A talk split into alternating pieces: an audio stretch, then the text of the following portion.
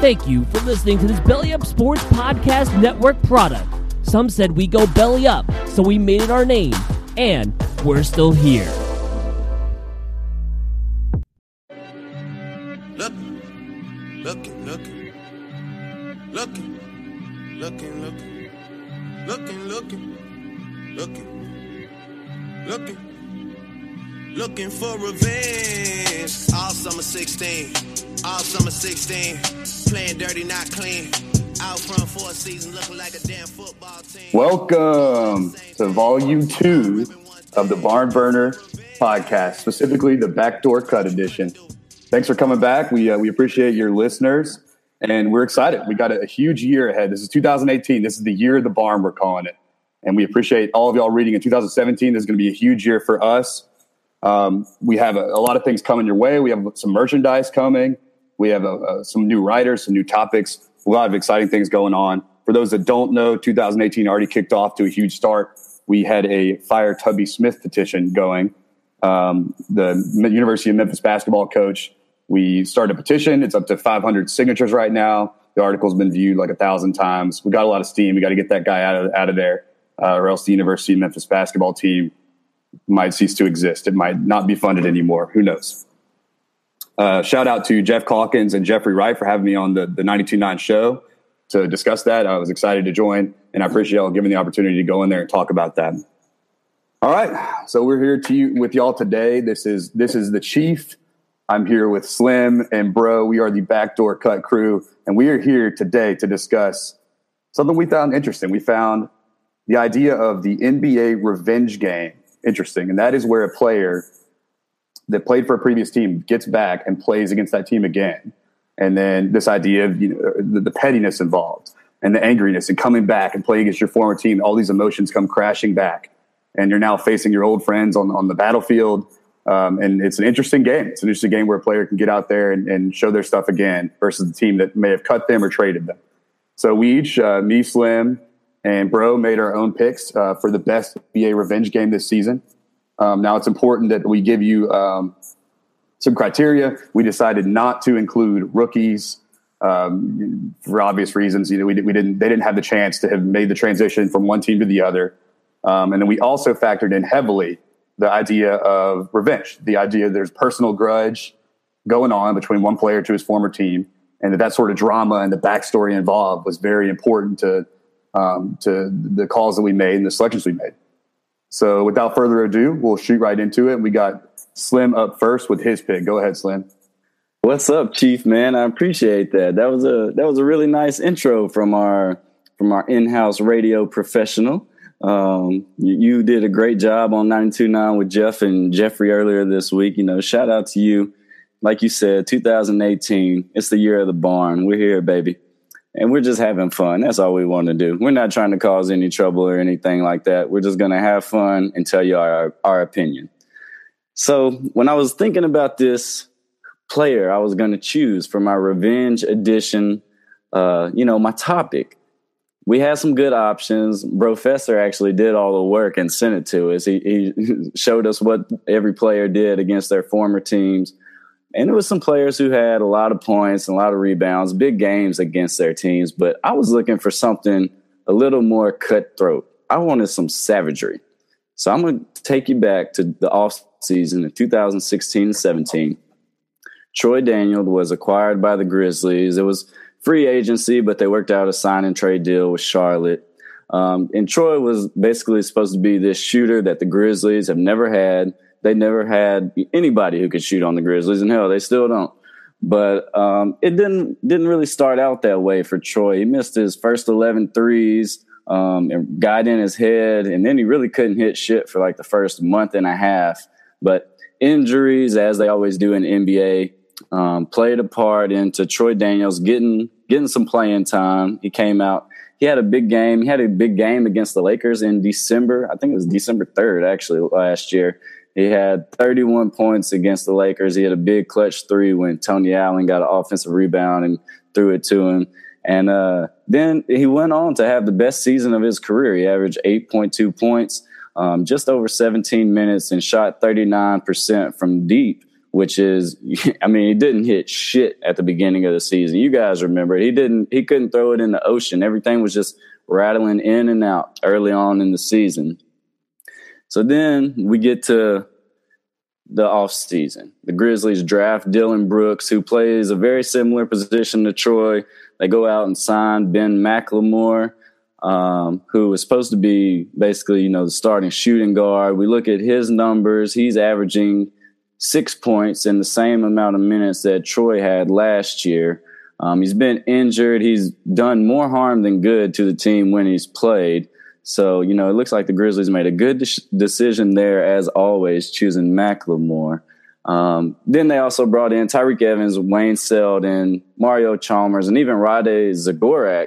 They uh, brought in and they actually kept him because uh, they thought he was better than Troy Daniels. They, the team got rid of Troy Daniels in September. And I mean, they kept Rade, they kept all these guys in, instead of Troy traded him to Phoenix, traded him and a second round pick for a future protected second round pick. So a pick that's probably not going to convey. They just gave him away. Season started out this year in Phoenix for Troy, a lot like last year. He was in a limited role, not really cracking the rotation on a consistent basis. Then uh, young superstar Chiefs boy Devin Booker went down, and it was Troy's time to shine. So in one of the first games when he saw extended minutes, he had a career high 32 against Toronto. Uh, then they went on, they won two of the next three games on a road trip. Then came his first matchup with the Grizzlies. Uh, Grizzlies started out, they were up like 12, I think. And then Troy came in off the bench, hit like two, uh, three and a pull up jumper to put the Suns uh, on a nice little run, get them back in the game. But then, fourth quarter, 20 seconds to go. The Grizzlies are up one. TJ Warren is the leading scorer of the game. He's got 27 points. The Grizzlies actually do a good job containing him. He kicks to Dragan Bender at the top of the key, misses a three. Greg Monroe jumps over Marc Gasol, taps the rebound, and he goes and gets it while he's running out of bounds jumps in the air, twists his body, and throws a crazy ass pass right in front of the Grizzlies bench to who? None other than Troy Daniels, baby. And Troy said at that moment, it had to go up, talking about the shot. And he said, We live for moments like this. And you know what he did? He drained the shot to put the Suns up one or up two. And then they went on to win. The Grizzlies couldn't score in the final seconds he hit the shot right in front of his former teammates, right in front of these scrubs that they signed to replace him. Um, you know, right in front of the franchise. And it's not like Troy Daniels is on a good team. He's on the Suns who fucking suck too. so it's just a, that is, and what Troy said after the game, he said, it feels great. I'd rather it be on them than anyone else. And to me, that's the best dish of revenge you can serve. Just nailing it right in your former team's face, uh, ending the game. You know, that's who I'm going with. I think Troy Daniels. I think that moment is uh, one of the best moments of the NBA season that no one has talked about. Yeah, the, the, the, there's an old wise man once said, "Revenge is a dish best served cold." And Troy Daniels is cold from three, man. He always has been. Like, I have a couple questions uh, for you, Slim. The first of which is, who would you cut on the current Grizzlies roster in order to have Troy Daniels on our team right now? Go ahead. Who wouldn't you cut? That might be an easier or a harder question. Uh, I, I think I would cut Mario Chalmers, uh, Ben McLemore. I would cut. Um, I'm trying to think. I haven't even been watching that much, but those two for sure. Um, yeah, I mean, uh, just those two, I think, right now. But he's better than Ben McLemore, and he was cheaper.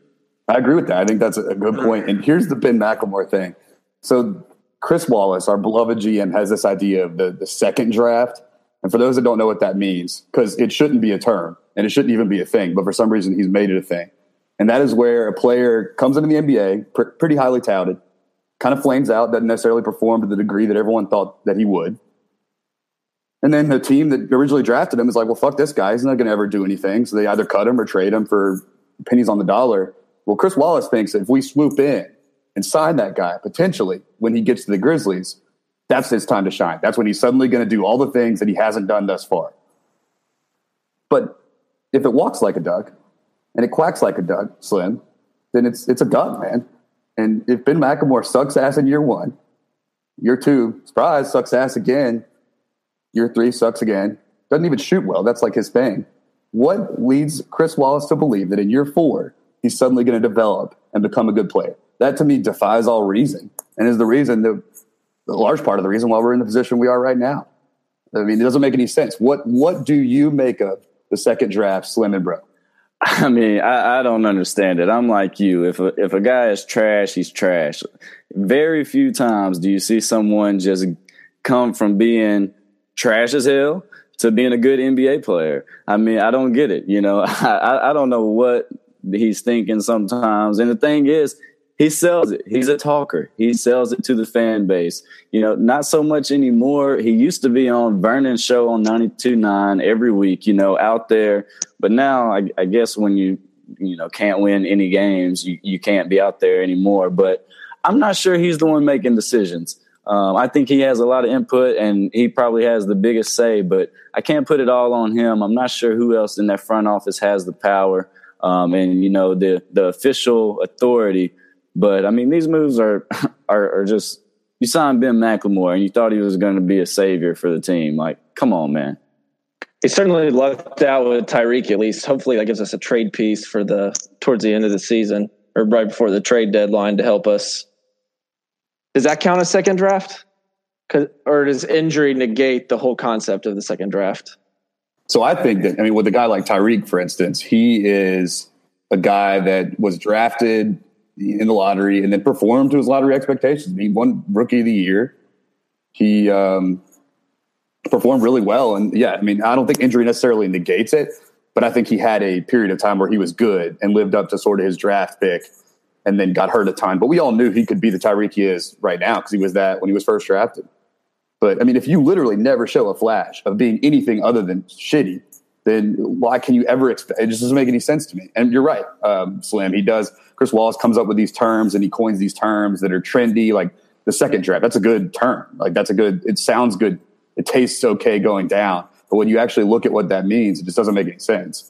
Um, so yeah, I mean, those those thoughts kind of came to my mind when when you were going through your uh, your pick there, Slim. Um, yeah. For Daniels.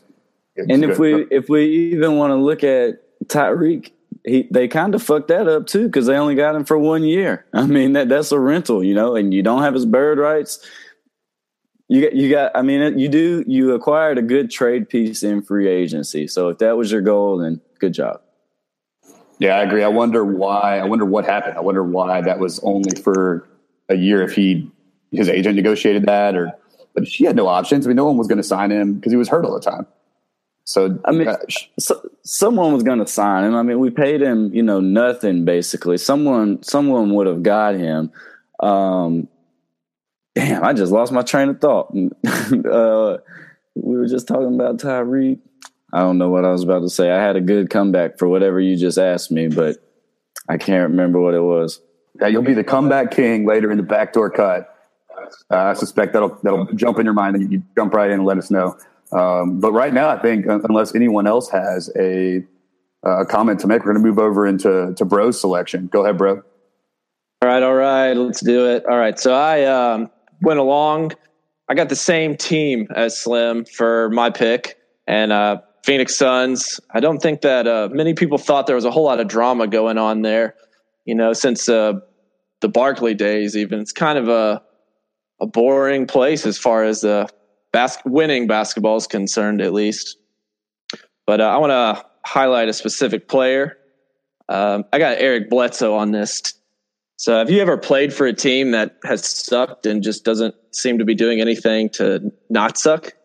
That's kind of the situation that Eric Bledsoe woke up at the beginning of the season this year and found himself in. The Suns have not been in the playoffs since 2009, 2010 season. And that was even before Bledsoe was traded from the Clippers and joined their team. And after his first season in Phoenix, Bledsoe signed a pretty pretty solid deal for him, a five year, seventy million dollar deal. And I guess he was hoping that they would, you know, fill the roster with some decent talent to help in this kind of miserable slump and basketball purgatory that most teams hope to avoid. Uh, the longer you can avoid you know, being in the mid range of the NBA, the better off you are.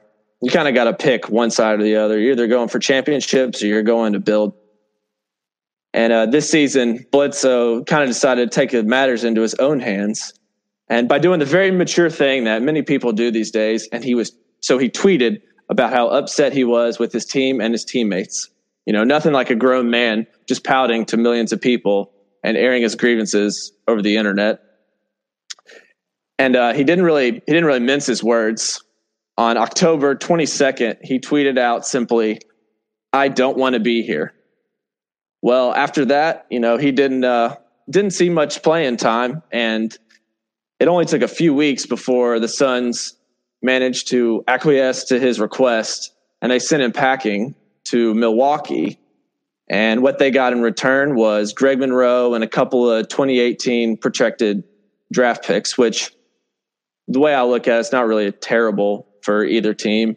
The Bucks got themselves another score to play play aside uh, Giannis and Bledsoe. Bledsoe's averaged 17 points a game uh, his last four seasons in Phoenix, which is pretty solid for what he's making. It's about pretty comparable for the league. And this kind of helps the Suns also to begin to staff their team for the future around some new and upcoming uh, talent, including uh, once again Devin Booker. He always comes up. I feel like every time He's, he is an exciting player for sure. And Monroe's contract's expiring, so if they don't want to keep him after this year, they really don't have to worry about it. They can focus on bringing in, you know, a star free agent maybe. I don't know if that's possible, or they can work the kind of work the drafts and try to get some young talent. Because in 2018 draft, they've got their own first round pick plus the Miami protected top eight pick, and then another Milwaukee pick that's protected through uh, through this draft. So they could get up to three first round draft picks in 2018. So really the Suns, they got rid of a disgruntled employee and can kind of move on to officially tanking and sucking for the rest of the year to try to get one of these superstar uh, blue chip lottery guys that are coming in. So you kind of was that? Oh yeah, I was just going to say. Sorry to interrupt. Uh, I was going to jump in and and you mentioned they got rid of their bad employee.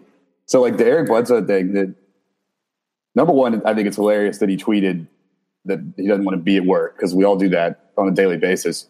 But then, but then his employer saw it, and that's when you're, you know, that's when you're kind of fucked.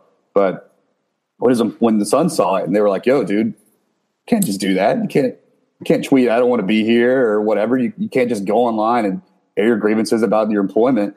I think Eric Bledsoe, someone might have to fact check me on this, but I'm almost positive that he said he was at the barber shop or something. He said he was like somewhere and he didn't want to be like, you know, like grocery shopping, some like maybe some errand or something. And then he told the Suns management, like, dude, I was there. I wasn't talking about the organization. I was talking about like grocery shopping or folding my laundry or whatever. And like that was like the idea of him looking the GM of the Suns in the face and saying, like, no, dude, like I was running errands, and that wasn't about y'all.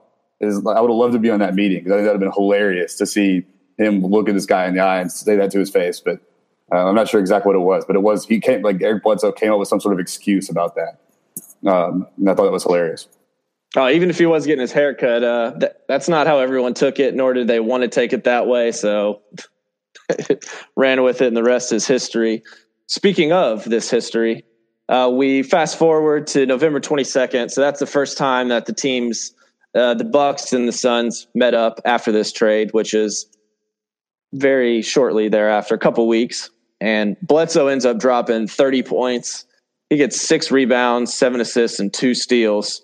And the Bucks end up winning the game in overtime, 113, 107. So Monroe actually had some pretty good numbers that night. Also, he went he had 22 points and 15 rebounds. So a pretty solid effort on his part. But for me, the revenge game of the year goes to Eric Bledsoe. That takes the cake for me. What was his line again? I don't want to be here. no, his, his, his stat line. 30 points, six rebounds, seven assists.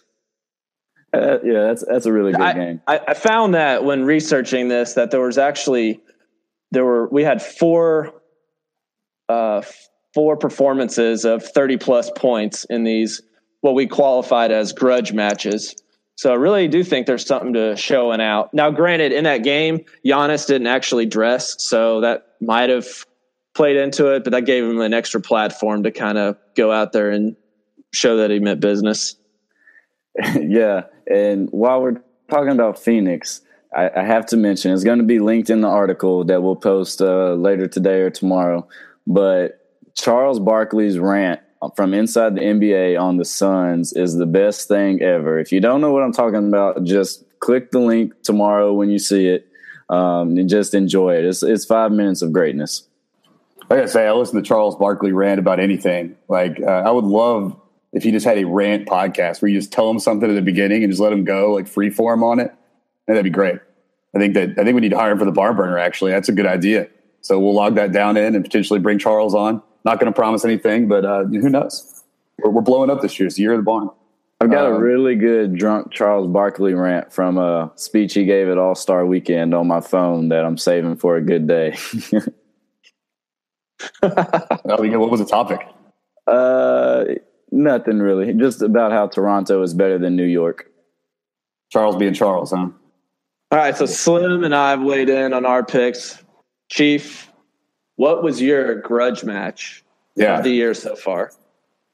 Well, I think there's a. Uh, when I thought about this, I thought about give me the most conflict. Give me a lot of conflict because conflict breeds drama, and then drama. What's the basis of drama? It's it's it's pettiness and it's grudge holding. And there's no better place. There's no better sports league than the NBA in terms of that. I mean, it's been compared to to to professional wrestling, but with actual competitiveness because the guys they all know each other really well. They hang out in the off season. They're pretty active on social media, and it's fun to watch these guys that you can almost get to know because the rosters are small enough, kind of interact with each other.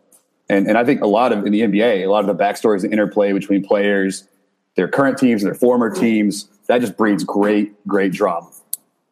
So take for example something that the three of us thought about too is the offseason trade between the Celtics and the Cavs, uh, which the main pieces were Isaiah Thomas and Kyrie Irving. Um, Isaiah Thomas just had like a insane, even more insane than we thought he could have um, at his stature. And he was an all star. He led the Celtics to the number one seed. They made it to the Eastern Conference Finals and then ran into LeBron and the Cavs, which of course he seems to still be the gatekeeper in the Eastern Conference to get to the finals. Um, but anyway, Isaiah had a huge year. They loved him in in uh, the C's loved him, like the, the town loved him, and he was just a really like gritty player that kind of ma- weirdly matched their new identity, which is they have a lot of guys that hustle hard and play hard, um, and they didn't have you know some transcendent talent at that point. Um, so it was really fun to watch. And then the offseason, they decide, the Cavs decide the Kyrie LeBron thing ain't working. The Celtics decide, well, we can make a move for Kyrie, and they tried it. They trade it. It was the only piece they had, and it was one of those things that, that some people in Boston and, and some people across the nation view that as doing Thomas dirty. I think the NBA is a business. I think he knew that. But I mean, Isaiah Thomas has talked about it recently, even as, as you know, making him mad. He thought it was betrayal. Um, I imagine that would be the case when you come in and play really hard for a team and bring them to a certain level of success, and then they trade you. I can imagine that would be very frustrating. So and and play after your sister dies, and then you break your hip for that franchise. I mean, there, there's a lot to that, and I think it for you know for his part, he handled it really well, and I think him expressing his feelings now, I think he's doing it in a in a pretty uh, awesome way. You know, I have I can't remember anything quite like it, but I, I've been enjoying keeping up with his story, the the Book of Isaiah. The Book of Isaiah, that's good. Yeah, I agree. He's been very very tactful about it, and I did forget about the sister thing and all that. Yeah, that's intense, man. So I, I don't fault him at all. I think as a human being, that's just going to happen. Um, so yeah, with all that in mind, we made these picks, and now my pick, considering all the drama, considering I like a nice theatrical stage, and now the stage is appropriately set, I uh, I picked two not so Titans on the opposite ends of the stage. So these are two people that aren't necessarily quite the best players in the NBA. No one really talks about them a ton, but here's the chief talking about him for you: the East and West Coast, the Magic's Lakers versus the Jay Z's Nets, or more accurately in this case, Brook Lopez versus D'Angelo Russell. Um, this is a pick I made mostly because I think they're two players that don't get talked about a lot. I think they're ridiculous people and maybe the most opposite people that could ever exist in any way. So the idea of them competing in anything is very funny to me. Um, that's that's besides the point. the backstory here is, is what makes this for me. So let me, let me take you guys back to 2015. The Lakers selected the Ohio State freshman phenom, D'Angelo Russell, with the second overall pick in the 2015 draft. He was at that point touted to be the point guard of the future. Everyone was talking about him like he was going to be the guy, and he was going to be the guy they build around going forward. And they, they're all about his. I remember talking to people about his vision, his passing. Like he, he was pretty athletic. He wasn't a great shooter, but that in the NBA is one of those things that everyone kind of pretends like isn't a thing until it is. But because they're like, oh, high upside. But I drafted him over Porzingis, um, Devin Booker, who always comes up. He's our boy. Devin Booker's a barn burner boy. Uh, and Mudiay, yeah, D books, baby. And Mudiay and Oubre. I mean, it, Russell probably is, you know, debatably better than some of those guys, but he performed a little below expectations. And then the equivalent of the uh, jealous girlfriend meme happened, where the Lakers are the the dude looking back at Lonzo Ball, baby, with that fat ass walking away. They're like, man, we got to get that guy. Uh, and Russell's over in the background looking like super, super jealous because he doesn't understand what's happening. He was the guy, supposed to be the guy. So they traded Russell to the Nets, where dreams die, for Brook Lopez and the 27th overall pick, uh, and to make room to draft Lonzo, the second overall pick in 2017. So they just kind of said peace to D'Angelo, and there he goes over the Nets, the place where I mean, I, I we always joke about the the Suns, but we um, I mean, the Nets are just as bad. Probably the Suns of the East, I guess. So going to Lopez. I mean, Brook Lopez and his brother Robin. I just love these guys. The fact that they're NBA because they're really funny and charismatic, weird guys. That the league doesn't have a lot of personalities like that. They both went to Stanford. They're identical twins. You know, Robin plays for the Bulls. He's got the huge um, afro, and and Brooks kind of got the. I think they distinguish themselves with their hairstyle, but they're really nerdy. I saw a special on them one time. They're both huge comic book nerds. Like they go to stores and buy the special editions and all that. Um, they, they would like they would be more comfortable just hanging out at home watching like an Emmy award winning television show than out at the club. That's just the way they are. I think that's great. I think you got to have balance. Um, frankly, I, I, mean, I think he was glad to get out of Brooklyn, and for the while, he was kind of the big guy there. They were maybe trying to build around him, but I mean, at that point, he got out of there while the getting was good. And I think if there's a place to which enjoy your near retirement, it'd be Los Angeles, um, where the weather is at least nice, and I assume it'd be pretty fun. So these two guys did the old switcheroo, and uh, and you got Russell with the Nets, and you got Brook Lopez with the Lakers. They meet November third, twenty seventeen. Russell's first return back at Staples Center. He rides in. He's pissed off. He wants to see serve up a nice helping of revenge to his former team and say, "Hey, you guys shouldn't have traded me. Like Lonzo's a bum. I'm better." And Lopez I'd talk about. Probably enjoyed a nice salad in one of his favorite cafes before, you know, driving his Kia or perhaps his Prius to the stadium. Uh, beforehand, he probably watched a nice episode of Breaking Bad, a show that he likely enjoys very much. Um, and then, you know, his, his day job is playing basketball. So it's like, oh, I'll go in and play this basketball game. So then this happens. Russell puts up 17, 7, and 7, 35 minutes, 33% from the floor, and one of eight from three. Lopez puts up a quiet 34, 10, and 2 in 30 minutes, 57% from the floor and six of nine from three. Lopez wiped the floor with them. Who I, and I don't think Lopez even cares. I know Russell went into this game. You could tell he was trying to get himself going. One of eight from three. Wanted to give the middle finger back to La La Land and traded him, um, but he sucked. Lopez outperformed him in nearly every single statistic. Um, and I think uh, so, so. I love this game because this guy comes out trying to be a revenge guy, ends up being outclassed by the guy who was traded for, the guy no one even thought about. And, uh, and, that's my that's my pick for a most revenge game. Not to, an honorable mention also to D'Angelo Russell outing his swaggy P, his teammates, trying to get a little side poon at the Lakers, and and D'Angelo Russell, uh, I like I guess posted about it or tweeted about it, um, and and so Swaggy P's current girlfriend found out, and then that became an ongoing NBA joke for a long time, was that he's a snitch. Um, and I guess the Lakers don't like snitches either. You guys have any any comments on on uh, on Russell and, and, Lopez battle? Perhaps the battle of Titans, the battle of the ages for this NBA season. I, I still think D'Angelo is still recovering from that swaggy P thing. Like I, I don't think he's re- respected around the league. Um, like a, I mean, he's a pretty good player. I don't think I don't think the players care for him too much, you know. And that's a, I mean, when you do a, when you make a bitch move like that, like that's kind of what you get. You're gonna have to prove your worth again because what he did was, was pretty pretty messed up. You know, even even if what Swaggy was doing was wrong, but um, you know, D'Angelo Russell and Brook Lopez, good for Brook, man, good for Brook. That's all I can say. yeah, I agree. I think we need more people saying good for Brook Lopez. I, he gets swept underneath the rug. I, I mean, let's let's get him on the All Star team this year. I mean, let, let's let's get this guy some recommendation or some recognition rather. Like this is this is a guy that I, just doesn't get enough. What you got, let's, bro? Let's use our weight the, at the barn burner to get Brook on the All Star team. Hashtag Year of the Barn. Hashtag Brook All Star. Yeah. 2018. No man, should no. That dude plays in the Western Conference. He don't belong nowhere except for on, on, South Beach or somewhere on the beach when he is chilling during All Star Weekend. you know something that's weird, uh, like uh, that uh, that Bro pointed out today. Apparently, the Heat are pre- speaking of South Beach. The Heat are playing pretty well. That's something I didn't expect. Uh, what is their deal? What are they doing? Are they trying to are they trying to tank or are, are they trying to get in the playoffs and then lose to the cat? I don't understand what they're what they're doing. I mean, has Whiteside been healthy this year? It seems like he's been in and out of the lineup. So I guess they're just tanking because of injuries. But I mean, they're not they're not that good. I don't think they expected the East to be as good as it is, and I think they expected to be in the playoff hunt. Um, but if Bro says they're outperforming, I, I don't. I couldn't tell you what the Heat are doing. I know James Johnson is down there, and he's playing pretty well. And they got Waiters Island, who uh, had had his resurgence last year they got some fun pieces. So I might have to check some Heat games out. Yeah, I always like watching Dragic. He's fun. I'm I'm looking up right now to see if Whiteside, because I know he's been out a little bit, but he's a very fun player to watch. Speaking of Whiteside, and just I mean, going back to the Grizzlies, how many players have we let go that end up becoming uh, players? I knew you were going to go there. That makes me cringe every time. Yeah, I, I see a stat line where he's got 15 rebounds and 12 blocks. Oh, I hate that.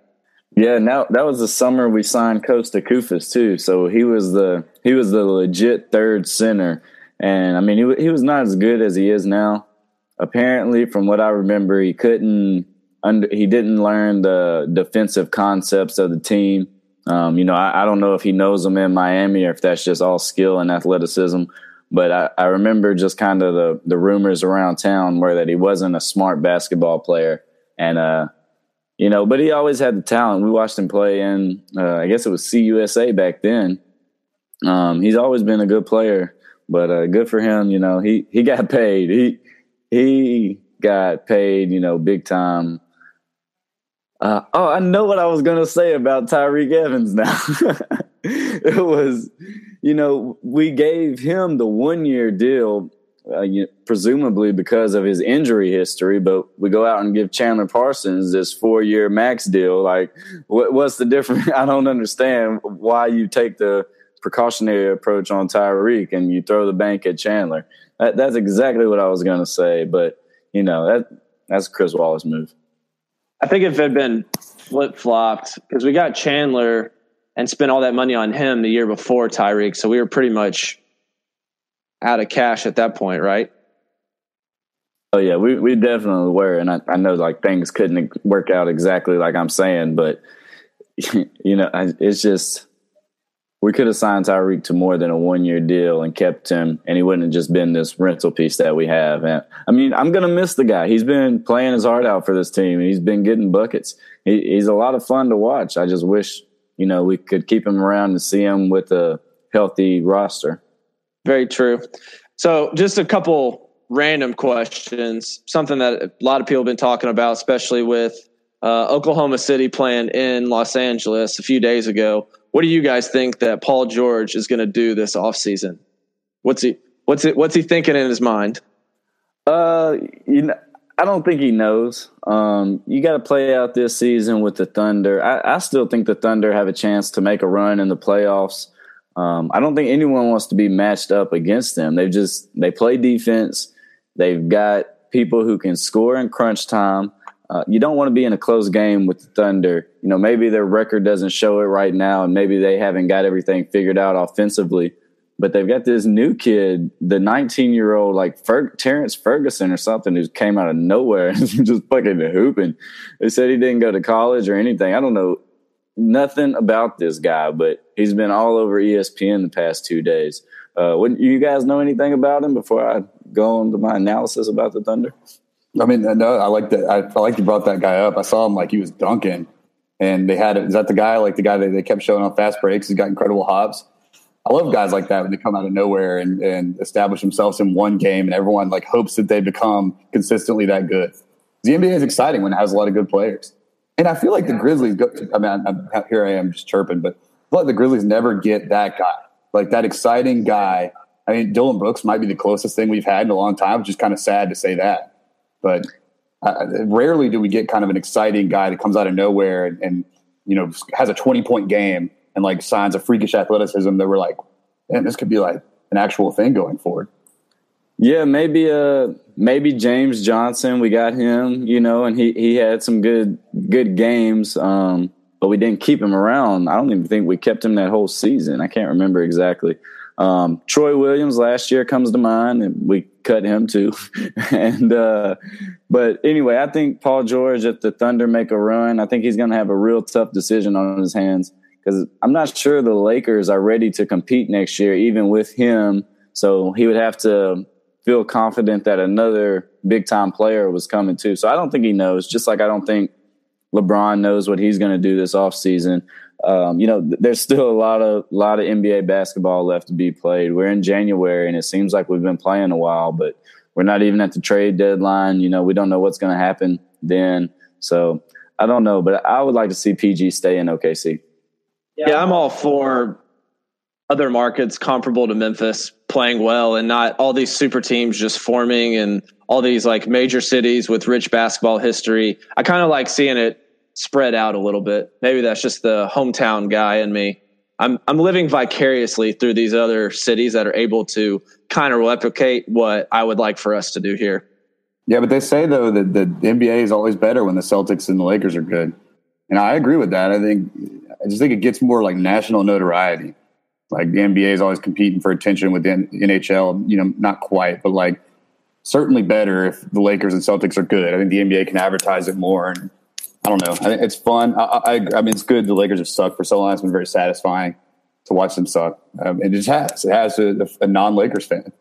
But going back to uh, to y'all's point, to I, I, don't think he.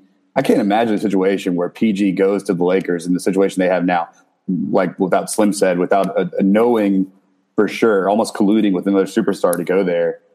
And I, but let me ask y'all this: uh, so they got Lonzo there. They got a kind of bunch of like guys on expiring contracts with no real like um, guarantees. So LeBron says, "Hey, Paul or PG, I don't know what they call him. I'm gonna, I'm gonna call him Paul." He goes, "Hey, Paul, I'm gonna go. I'm gonna go Lakers. He's like, I want you to come with me. I want I want to kind of play the three four. You know, I've been posting up more. I want you to play shooting guard, defend. I think we're gonna be the best defending, you know, perimeter defending team with you with us on the perimeter." And then we'll have Lonzo facilitating. He's going to take a back seat to us because you know we're we're uh, you know, perennial all stars, and like he's watched us as he grew up. I think he'll assist us, and um, and he'll like play that sort of like Rondo to our you know to our Kevin Garnett and Ray Allen. Uh, and he says, "What do you think? What do you think, Paul?" And and Paul says this. What do y'all think? If I'm Paul, I'm saying, can we really beat the Warriors with this team? Because I don't think that team gets it done.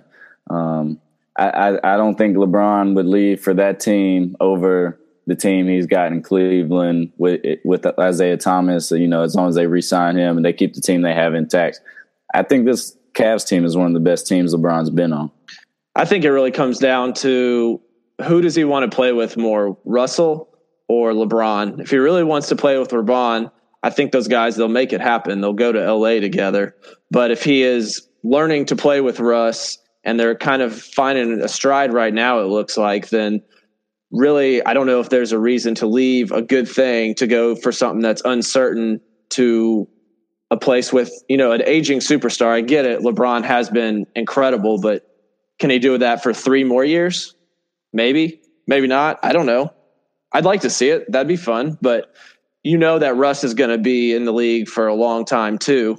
And he's also putting up incredible numbers. Hold up, Slim. You just said that you think that this is the best Cavs team LeBron's had so far.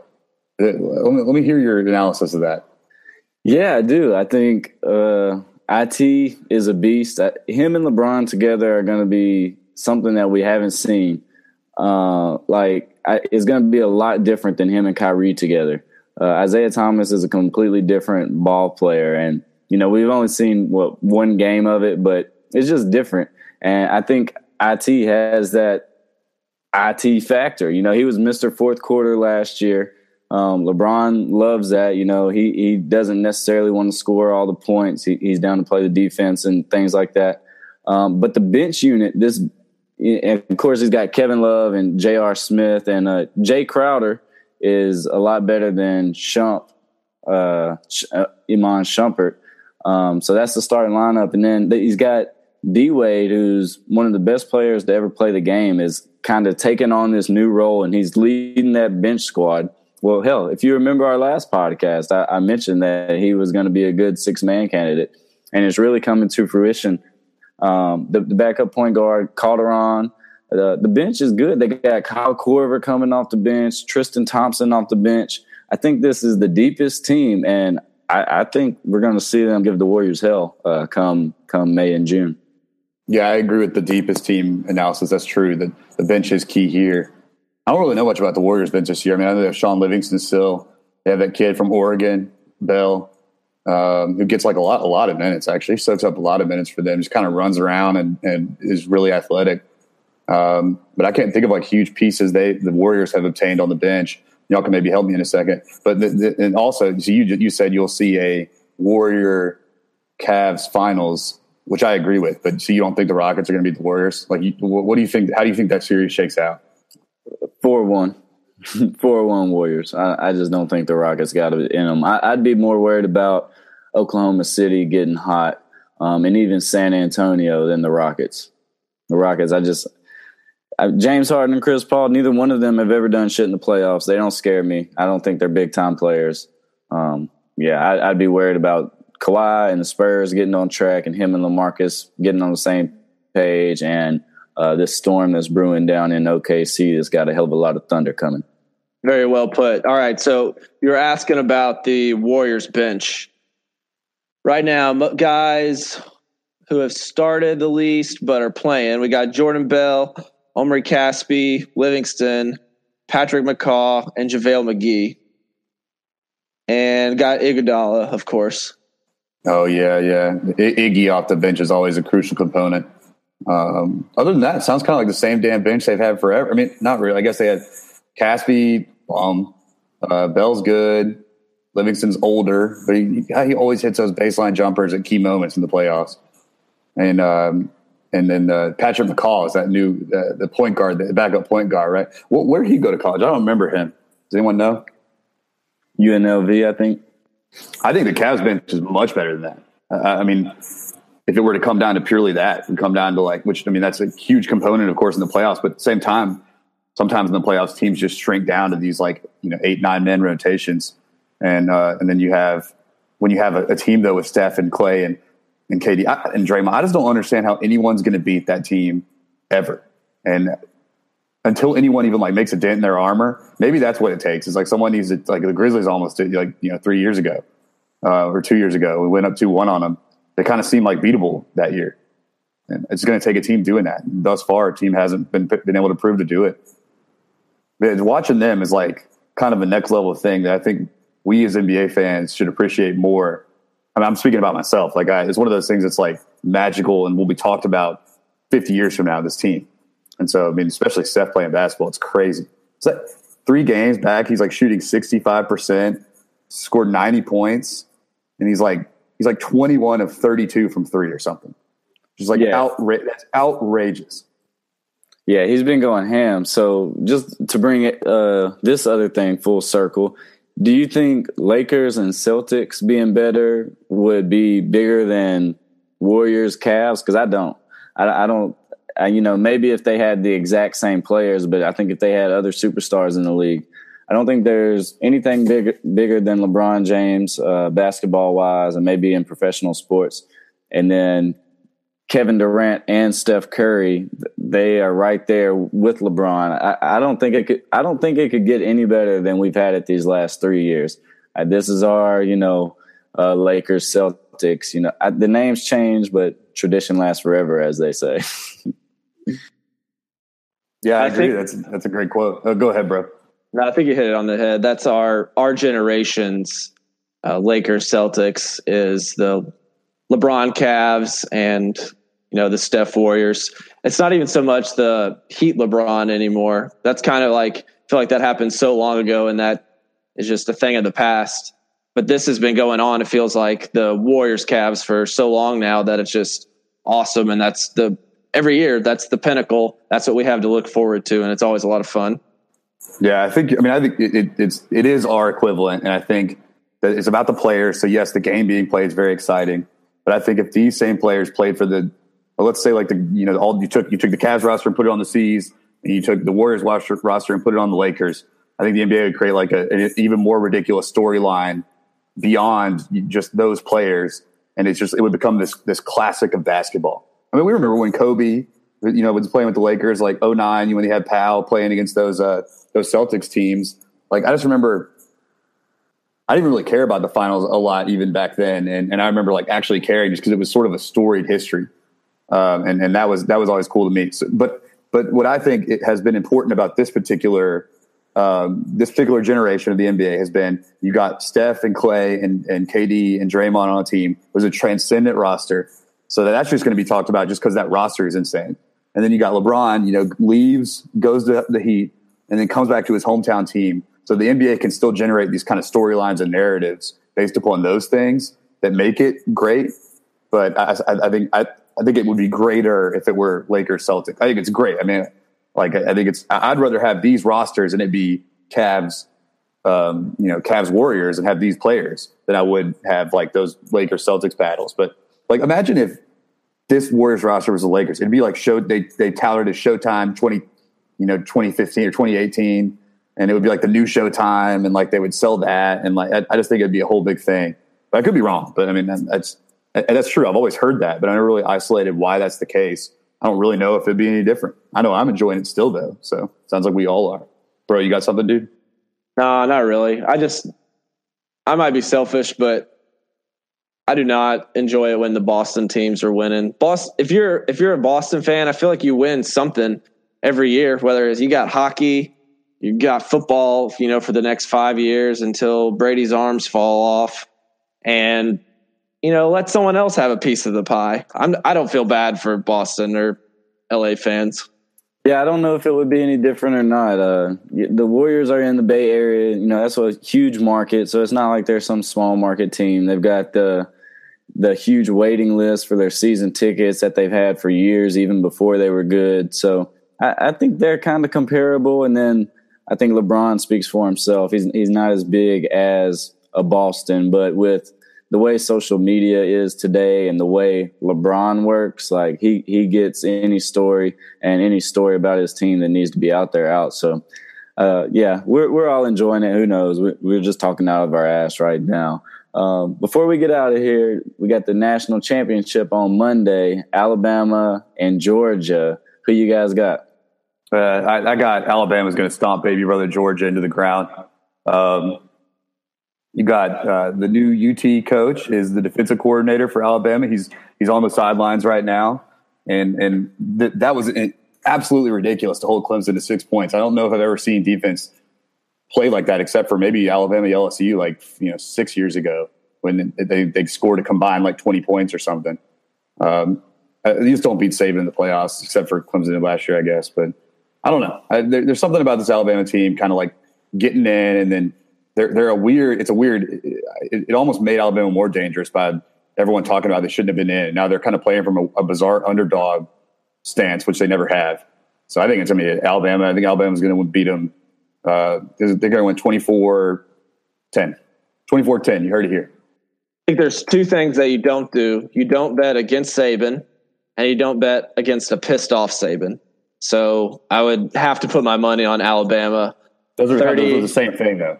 No, totally different. Okay. One Basically one's next thing. level. Uh, it, at its heart, it is, but for all intents and purposes, there are multiple things. Thanks, Chief. So I'm calling 30 17. Bama. I always say you don't bet against Saban. And then the number two thing I say is you don't bet against Saban. I think we should put that on a t-shirt, barn burner store, baby. Sorry. Go ahead, Slim. yeah, those things will sell like hotcakes. Market for that, yeah. oh man, but uh, I didn't know we were doing score predictions. I'll go. I'll go 28-17 Bama. I, I think Saban's too much. He's never lost to an assistant. So Kirby Smart, you're next. Maybe you'll be the first, but I fucking doubt it. Um, so that's Monday night. You guys got anything else? Or are we signing off? I think it's. I mean, the SEC's back in the playoffs, and all the SEC fans are reigning supreme yeah, right now. Yeah, we're signing off, baby. yeah. All right, all right, boys. Well, we had it. We had a great. Uh, we had a great second episode of the Backdoor Cut podcast. We appreciate everyone joining us, and we also really appreciate everyone checking the site out, reading us, reading our stuff, um, and and and uh, hopefully enjoying it as much as we do, writing it and putting it out there. Uh, we're happy to take any feedback anytime you guys want to comment. Hit the contact button on the website, send us an email. We'll gladly respond, and we always love to hear feedback on what we're putting out there. So unless uh, unless you boys have anything else, this is the Chief, this is Slim, and Bro signing off. Backdoor Cut Podcast, Volume Two.